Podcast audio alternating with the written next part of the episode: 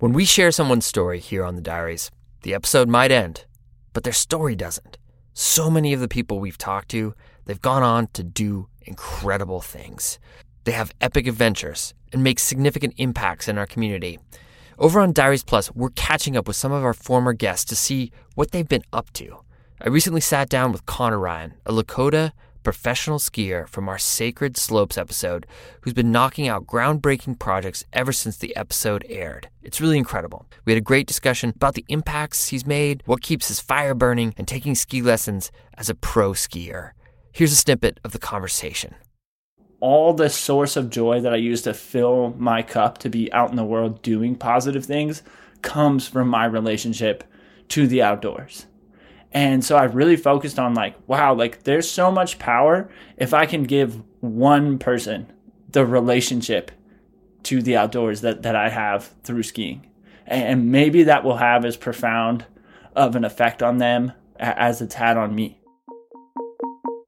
To listen to the full episode, use the link in the show notes to subscribe to Diaries Plus today. Yeah, you get more shows, but you also have a peace of mind of powering what's out there right now, keeping us moving forward, keeping this community together. So thank you for everyone who supported and everyone who's going to support. We appreciate it.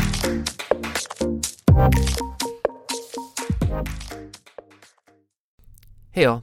We've got a short today, one that I really love about a truly epic journey through an incredible landscape. And we also have a little preview of a project we've been doing over on the Dirtbag Diaries Plus alongside our listeners there. If you haven't heard, we earlier this year launched a subscription based service for those who like a little bit more type 2 fun in their lives, who want a little bit more of the show. Subscribers get ad free episodes, in depth interviews, campfire chats, and an ongoing series of Ask Me Anythings, which the team and I have been responding to. The hotline is open, and we've been taking calls.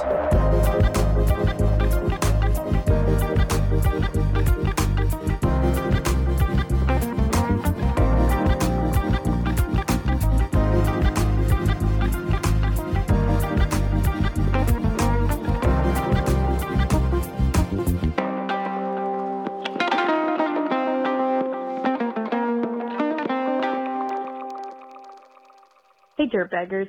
My name is Leslie, and I'm calling from Eugene, Oregon, and I have an Ask Me Another question. How do you market your outdoor skills and experiences in job interviews or resumes? Especially for those humdrum office jobs that may not need you to be a beast on the rocks or the slopes. Thanks. First off, that is a terrible idea. Don't tell them that. Don't don't let them know that you're an outdoors person. Seriously, if you get an interview and they ask about your hobbies, tell them you are passionate about work and occasionally TV, but mostly work and sometimes online shopping. Because look, I think the previous generation of reliably employed dirtbags may have ruined it for you. HR is on to us. Look at it from the employer's perspective. Like when there's 12 inches of fresh at the mountain, do they want you calling in with a mysterious flu? And how long before they catch on that you actually don't go to the dentist 20 times a year. And in fact, you just ran a little late because you went mountain biking that morning. Seriously, while we all know that our experiences in the outdoors are powerful moments that can prepare us to be calm, cool, and collected when the proverbial shit hits the fan, I'm not totally sure that corporate America knows or cares about that reality. Plus, if you keep it a secret, when you show up to work on Mondays with your hands all beat up and a wild look in your eyes, and you've got the calmness around the water cooler, your boss will never know if he's dealing with a dirtbag or a covert operative. That'd be pretty cool. All right, next question. Hey, Diaries team. This is Kevin Works from North Bend, Washington, with a question for you. We all know about the 10 essentials, but what is your 11th essential? Coffee. I'm that's definitely my 11th essential, although I'm not even sure I can name the 10 essentials. Uh, uh but I'm I'm 100% willing to guess that they do not put coffee on that list. Um, okay, here I go. What are they? They would be a map, fire, like a space blanket, water, food, layer layers rain jacket. I don't even know what I'm up. Anyway, oh, uh, headlamp and first aid kit, and I think I'm missing one. But I have to say, there have definitely been trips in the last year where I have not brought a tent or a space blanket, and I've definitely bought coffee. So I don't know, like tent, coffee. I don't know. There's this thing called the weather forecast. Check it. So my 11th is definitely coffee. Also, the likelihood that I need first aid definitely goes up if I am not caffeinated. Hi, Fitz. It's Thaddeus from New Paltz, New York. I love what the Dirtbag Diaries is and will forever be thankful for what it has given me. The knowing that I'm part of a community that is much larger than me. Something that I've wondered about and would love to hear about in a future episode is what is your vision for the future final form of the Dirtbag Diaries? What happens to the Dirtbag Diaries when you want to retire? How does this project stay alive ad infinitum, or will there someday be an end to the Dirtbag Diaries? I realize this is probably a very hard question to answer because the answer now could change in the future, but I'm interested in your thoughts on this rather than having to anticipate the event. Thanks for all your hard work. Well, first off, Thad, let me say, I've been insanely grateful for the last 17 years, and I think it would have been super hard for me to even imagine when I was 27 years old, when I started the show, or 28 years old maybe, where it was going to take me after those first few episodes. And I didn't really have much of a plan besides maybe doing five of them. You know, I just didn't, I didn't, I didn't know. It's obviously very hard to predict the future. But there also comes a point where you realize you have to work towards a version of the future you want to see, a version of yourself you want to be, which is really what a lot of the Dirtbag Diaries is about. I do know there is a version where we don't evolve, where we do the same thing over and over, and we don't go to bat for the things we care about. And slowly, you know, if we take that route, we know that slowly the show and the community just sort of goes away, sort of disintegrates into thin air. And I can see that version of that, and I don't want that. I want the diaries to be here for those who need it, who need a connection to the outdoors, even if it's not possible every day, who maybe need a little nudge to chase the things they've been daydreaming about, because that's kind of what this show, what all of you have done for me. That's what you've helped this entire team do. You know, right now, there are about 110,000 people who listen to this show, and that is freaking rad. Thank you so much. Thad, Leslie, and Kevin are some of the 500 listeners who have stepped up to become Diaries Plus members. They said, hey, look, I care about this project. I want other people to hear it. I want to sustain it. I want to keep it going because I believe in this community. I believe in the power of the outdoors to provide meaning and purpose. And, you know, on top of it, they get extra shows, campfire conversations, and interviews all ad free. But it's bigger than that, though, right? You're sustaining it. They're giving a little nudge to people to get out there and try challenging things because that's what we're doing as a team, right? And we want to instigate a new generation of adventures. You talk about like whether or not I'm going to retire, what's going to happen to the show, and I'm like, man, I'm not even thinking that far ahead. I'm thinking five years from now, can we keep doing this? I'm thinking three years from now, can we keep doing this? And, and I don't know the answer to that, but I know that you all have a role to play in it. If we care about something, we need to support it. And that's why I'm out here asking you right now. I understand everyone can't do it. I get it. That's totally fair. But some of you do. And if you think about it, a thing of electrolytes at the grocery store to put in your water bottle costs more than $5 right now. I think there's a thousand of you out there right now that could step up and do this and help us and allow us to give us a little extra support so that we can start daydreaming. We can think about how the show evolves. We don't totally know what the future holds, and that's awesome. We get to think about it. We get to say, could we create live events? Could we create more deep dive, multi part stories? And I think you might be one of those thousand peoples. At times in the last two decades, there have been moments where the diary survival felt slightly tenuous. So in my my mind, I have had to accept that the diaries might go away. But if we do this together, I think the diaries could last for 20. And that will power and fuel another 20 years of stories, memories, inspiration, and adventure. So that's my hope, that. And if I get to retire doing this, that would be pretty cool. But by the time that happens, I think I will be surrounded by incredible voices who can keep it going. You know, that's my vision. And I'm asking you to help me do that. So check out the link, it's in the show notes below. Consider it. Can you be one of those thousand people that keeps this project going? All right, now for an incredible adventure.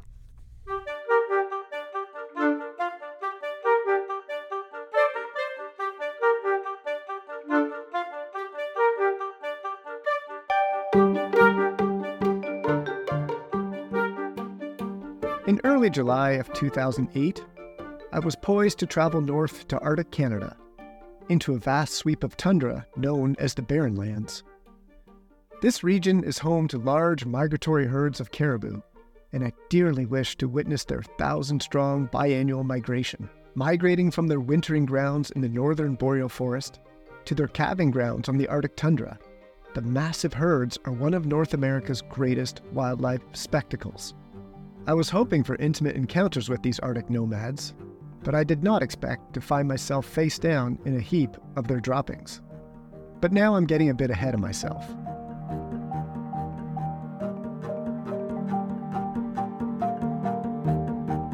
In Yellowknife, the capital city of the Northwest Territories, I squeezed myself and all my gear into a small yellow float plane with my red canoe strapped to one pontoon. The plane's small interior was stuffed with waterproof packs of food, clothes, cameras, paddles, maps, and a little flask of Southern Comfort whiskey gifted to me by some friends back home. After two other long Arctic expeditions with friends, I chose to travel alone this time because I was curious about what an extended period of solitude would be like. I also wanted to indulge my fascination with caribou and maybe roam around with them a bit, if I could find any. The pilot flew me 300 miles northeast of Yellowknife over a dazzling expanse of boreal forest, dotted with endless lakes and sparkling rivers. As we flew further north, the scrubby trees gave way to tundra, and some of the lakes were still frozen.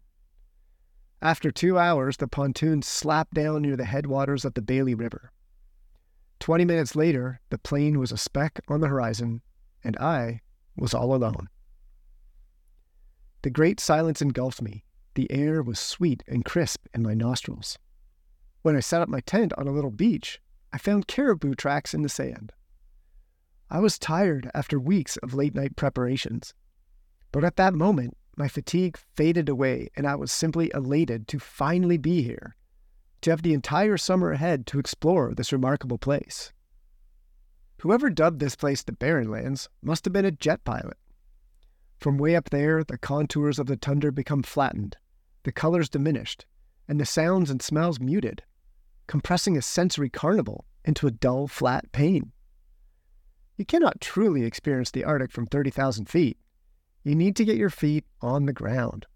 With my boots planted here again, my curiosity took over, and I wandered Esker Ridges late into the Arctic night, rediscovering the tundra.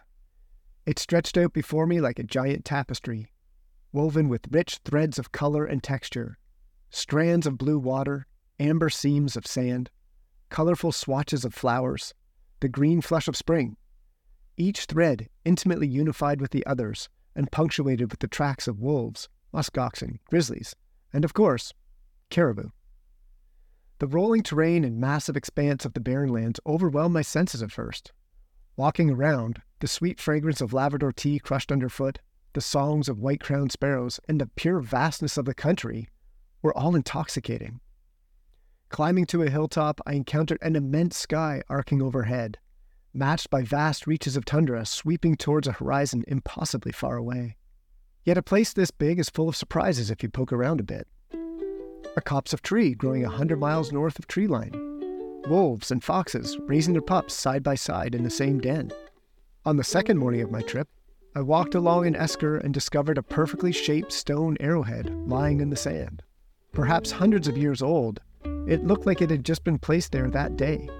I suppose it was the sheer wildness of the place and the little surprises it can hold that had lured me back again.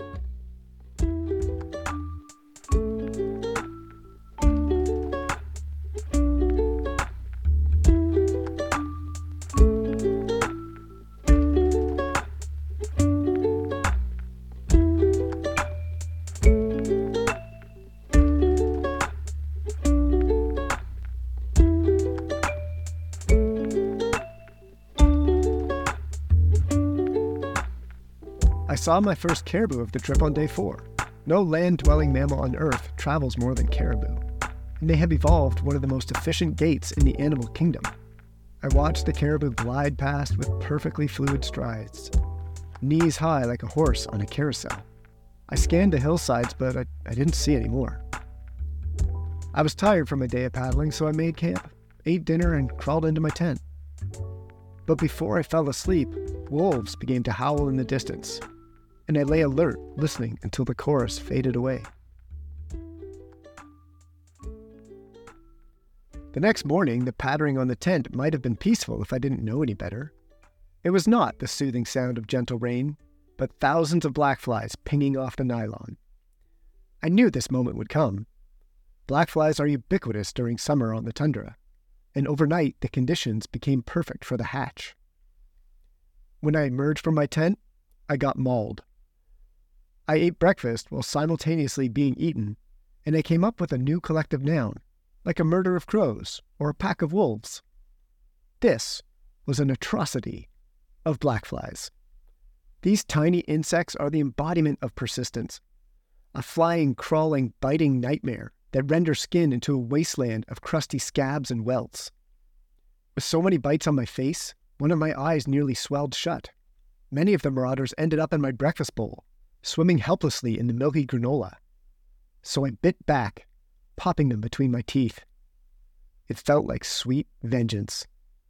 But impossibly, they tasted like raspberries.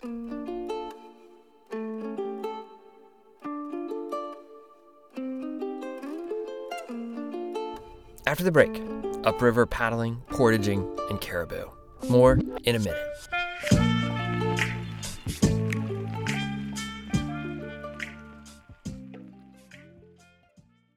Support for the diaries comes from Ketone IQ. As I've been getting more and more into longer runs and bike rides, I found myself fighting with my mind. As the miles extend, I feel like my reactions get slower and I make more mistakes, like tripping or falling, or just kind of feeling slightly out of sync descending on the bike. On those big days, I've been using Ketone IQ to help my brain keep fueled and sharp. I want to have fun, not bonk. Here's the science ketones already exist in your body. When you push up against your boundaries, your body begins to convert stored fat into ketones, which your brain prefers consuming. With Ketone IQ, I feed my brain so my muscles can use the glucose I get from whatever else I eat on the trail. Riders of the Tour de France have been taking the same approach. I am definitely not as fast, but I can apply the same thinking. Give it a try. You save 30% off your first subscription order at ketone.com backslash dirtbag diaries. Once again, that's ketone.com backslash dirtbag diaries. The link is in the show notes. Please check it out. The late Harvard biologist E.O. Wilson coined and popularized the term biophilia and defined it as the human urge to affiliate with other forms of life. The idea is that people have an innate attraction to the natural world. In Wilson's view, this attraction is refined through experience and culture, but is fundamentally a product of biological evolution. The biophilia hypothesis may help explain why people crave getaways to summer cottages or to the proverbial tropical island paradise. It may also explain why children's books are filled with animals, why nearly half of North Americans have pets and houseplants, and why American zoos have greater annual attendance than the NFL, NBA, NHL, and Major League Baseball combined. If asked to explain my acute desire to experience a caribou migration in my lifetime, I would not confess to a biophilic attraction to the life force of these animals. But I don't really have a better explanation. The biophilia hypothesis is a compelling idea, but it also has its limitations. While I imagine it makes perfect sense from the venerated offices of Harvard, sometimes I wondered how biophilic Wilson would have felt during an outdoor bowel movement in the middle of a blizzard of black flies. Out on the water after packing up camp, I dug my paddle into the swirling current, aiming for a downstream V. I pulled hard to put distance between me and the atrocity on my tail, and relished the smack of icy water on my swollen face as my boat exploded through a stack of standing waves. When in the wrong frame of mind, I could find evidence of hardship everywhere in the Arctic. The first clue was the lack of trees. It's just too cold. And then there are the bones. Scattered across the landscape, they decompose slowly in the deep freeze of the north. A rib here, a jawbone there, discarded antlers that are chewed by rodents and caribou alike for the rich source of minerals. I caught myself wondering if the caribou are unnerved, traipsing over the remains of their kin during their annual migrations. Several days after the blackflies emerged, I portaged around a nasty boat eating rapid and discovered the spout of a kettle and a rusty old tin of tobacco. Further on, I spotted a ptarmigan sitting on a pile of rocks, its nasal voice the only sound in the chilly air. When I approached, the bird flushed with a thump and flash of white feathers. I noticed it was perched on a rock cairn crusted with lichens, the kind Sir John Franklin called tripe de roche, and was forced to eat while starving on his tragic expedition of 1819 to 1822. On that trip, 11 of his 22 men died on their return trek, succumbing to starvation and murder. Peeking through the cracks between the rocks, I saw more bones. Human bones. Whether Inuit or European, I don't know, but the skull was missing, dragged off by a scavenger or looted by other travelers, I suppose. Amidst the short burst of summer life in the Arctic, the profusion of migrating birds and caribou, the sudden blaze of wildflowers, death is on permanent display here. The new growth of each season pushes up amidst the feces, bones, refuse, and rock piles of the past.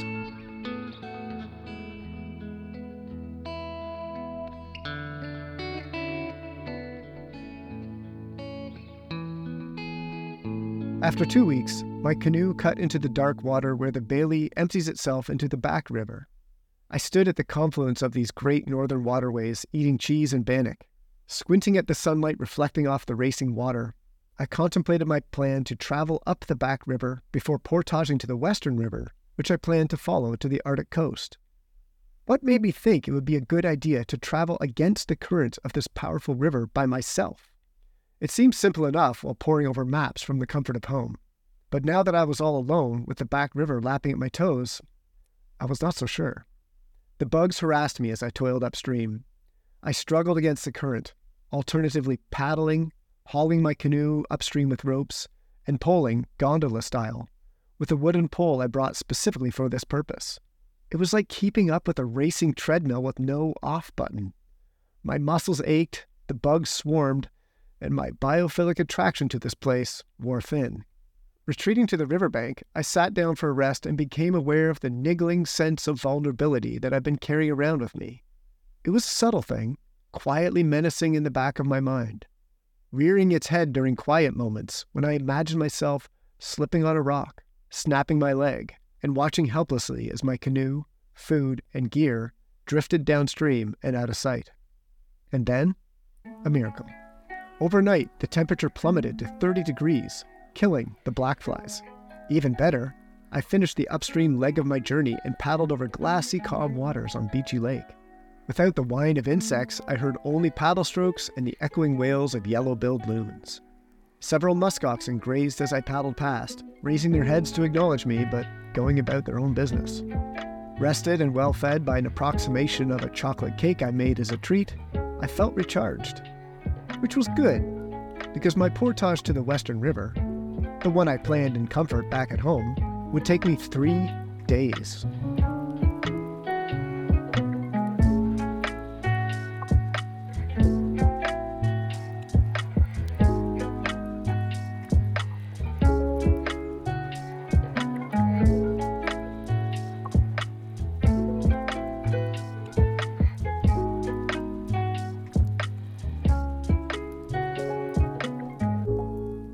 Was the units that were getting to me. Where I come from, portages are measured in terms of yards, not days. To say I felt apprehensive about this challenge was a substantial understatement, but soon into the portage, I encountered evidence of caribou. Well worn trails, fresh tracks, and tufts of fur snagged on shrubs. My apprehension morphed into excitement and anticipation. Caribou were close. I found my stride Carrying heavy loads, I became amazed at what my body could accomplish. After weeks on the move in the wild, I realized the dull back pain that was a chronic companion at my desk back home was gone. Lifting heavy packs and hoisting the canoe onto my shoulders had become easier. I felt strong, like I could accomplish anything. Then the toe of my boot caught on a rock and threw me off balance. the momentum from my heavy pack took over and I crashed to the ground, pinned there by the weight of my load, directly in a heap of caribou crap. With my pack wedged firmly between some boulders and my nose hovering a couple inches above the scat, I couldn't move. The weight on my back compressed my lungs and I began to wheeze and laugh simultaneously.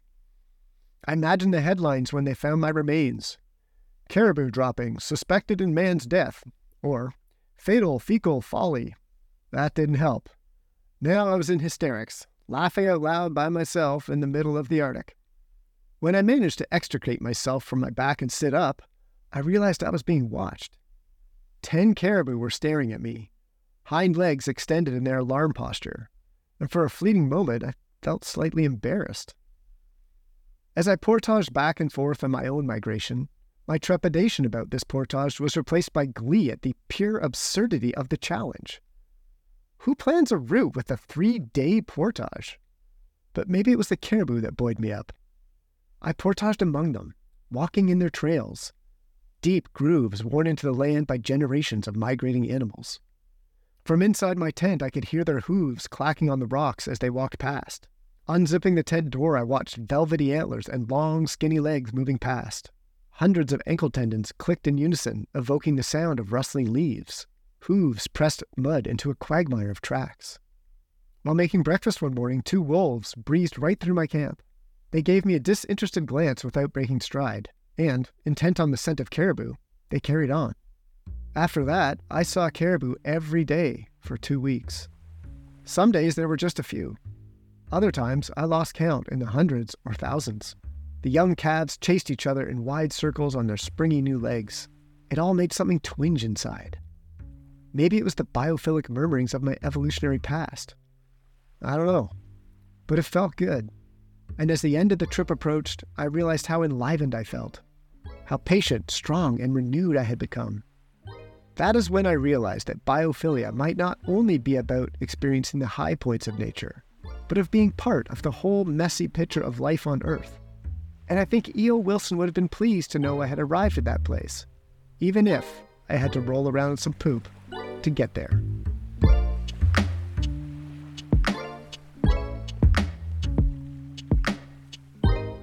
My name is Tim Irvin, and this is my short.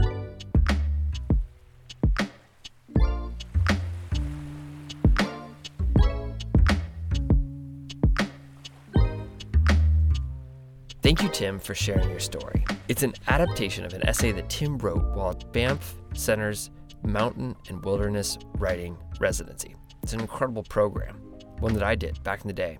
And if you got a second, just check it out. Our stories come from friends, from friends of friends, and from you, our community. Our shorts applications are actually open right now. So if you have a compelling idea, check out the submission form on our website. Music today from Jacob Bain and Nice Koto, Vespertines, Serene Sloth, and Drexler. The tracks are courtesy of the artists or track club. Jacob Bain and Nice Koto composed our theme song. You can find the links to the artists at our website, dirtbagdiaries.com. This episode was produced by Andrew Burton and Lauren Delaney Miller, with additional production help from Ashley Langholtz and Becca Call. Artwork by Walker Call. Becca Call is our executive producer. I'm Fitz, and you've been listening to the Dirtbag Diaries. Thanks for tuning in.